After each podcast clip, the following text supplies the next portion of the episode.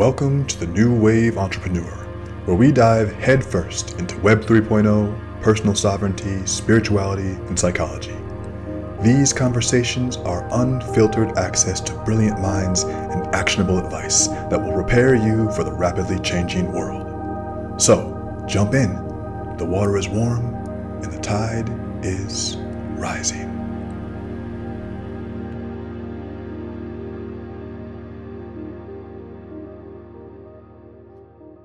My friends, welcome back to another episode of the New Wave Podcast.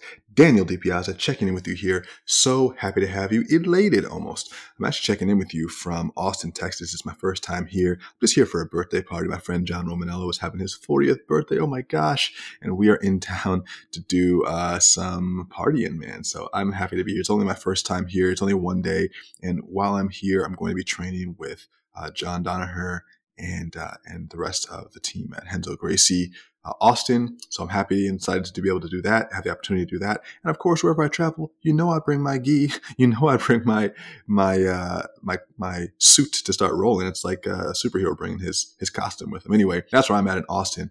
If you are checking in with us for the first time, it's your first time listening to this podcast, just know on Sundays we do something motivational, aspirational, and typically we'll do an affirmation or a meditation. And today is pretty similar. Actually, I'm going to be reading to you a passage from Psycho-Cybernetics, which is a book by Maxwell Maltz. And this is an old book from the 60s.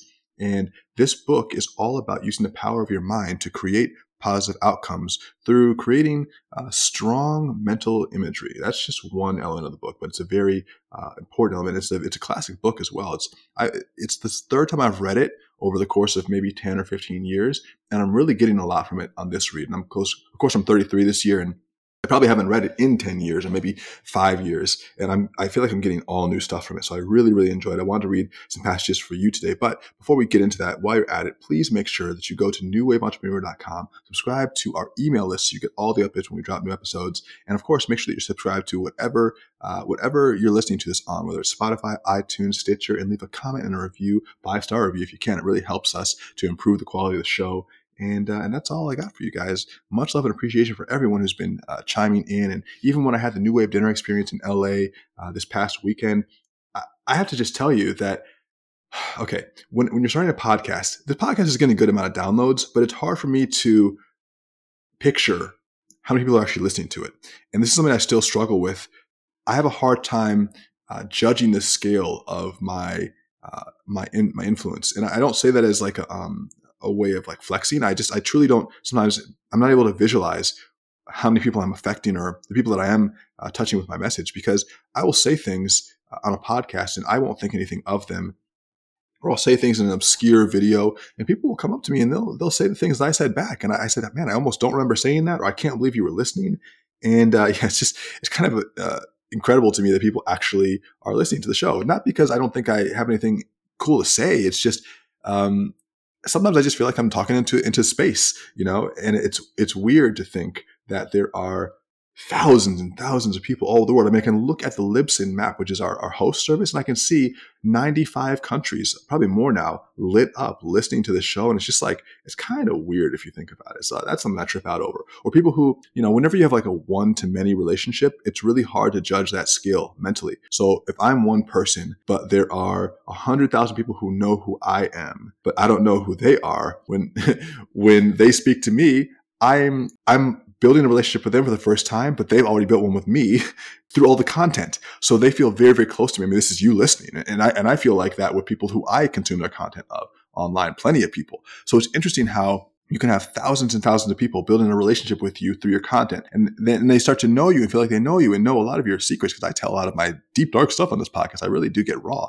People start to know you. And then, but when you meet them, they know a lot about you, but you don't know anything about them. So I just found it interesting and fascinating and kind of weird and cool and crazy. And I don't know, what a time to be alive. Anyway, this month we'll be hitting episode 100, so we probably should do something special for that. I'll think about it, but that's pretty cool. I'm excited about it. It took us 4 years to hit 100 episodes on my first podcast, and today or this month we'll have done it for the second time, but this time it's only taken us 5 months.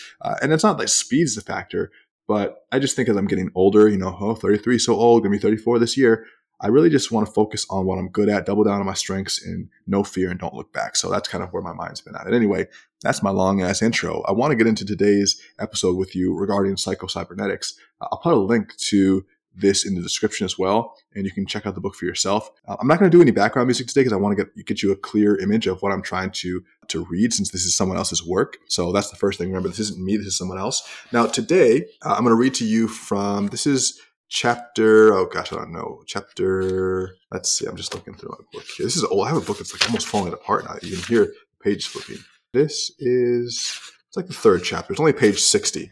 And the title of the chapter is called Dehypnotizing Yourself. And this practice exercise, I'm going to read to you, let's see, like 4 practice exercises.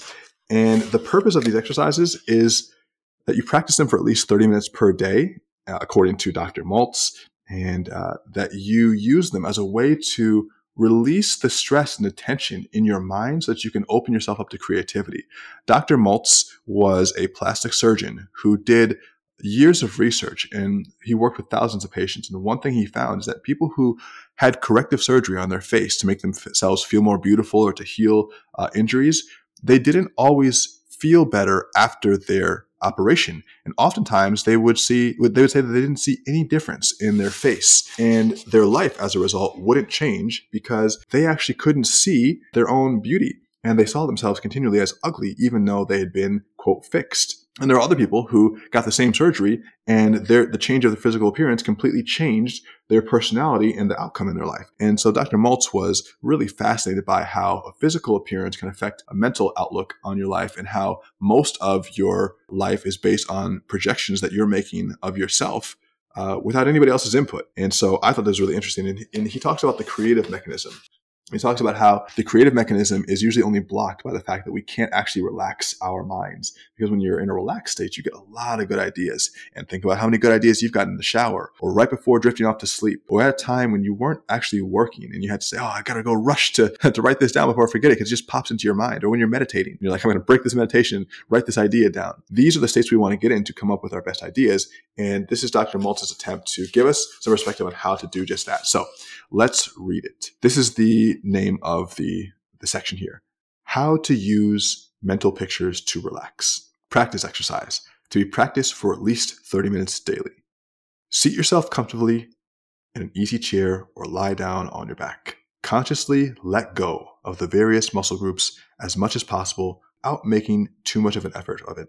Just consciously pay attention to the various parts of your body and let go a little. You'll find that you can always voluntarily relax to a certain degree. You can stop frowning and let your forehead relax. You can ease up a little bit and let the tension on your jaws dissipate. You can let your hands, your arms, your shoulders, your legs become a little more relaxed than they are. Spend about 5 minutes on this and then stop paying attention to any of your muscles. This is as far as you're going to try to relax by conscious control. From here, you will go on to relax more and more by using your creative mechanism to automatically bring about a relaxed condition. In short, you're going to use, quote, goal pictures held in imagination, and let your automatic mechanism realize those goals for you. Mental picture number 1.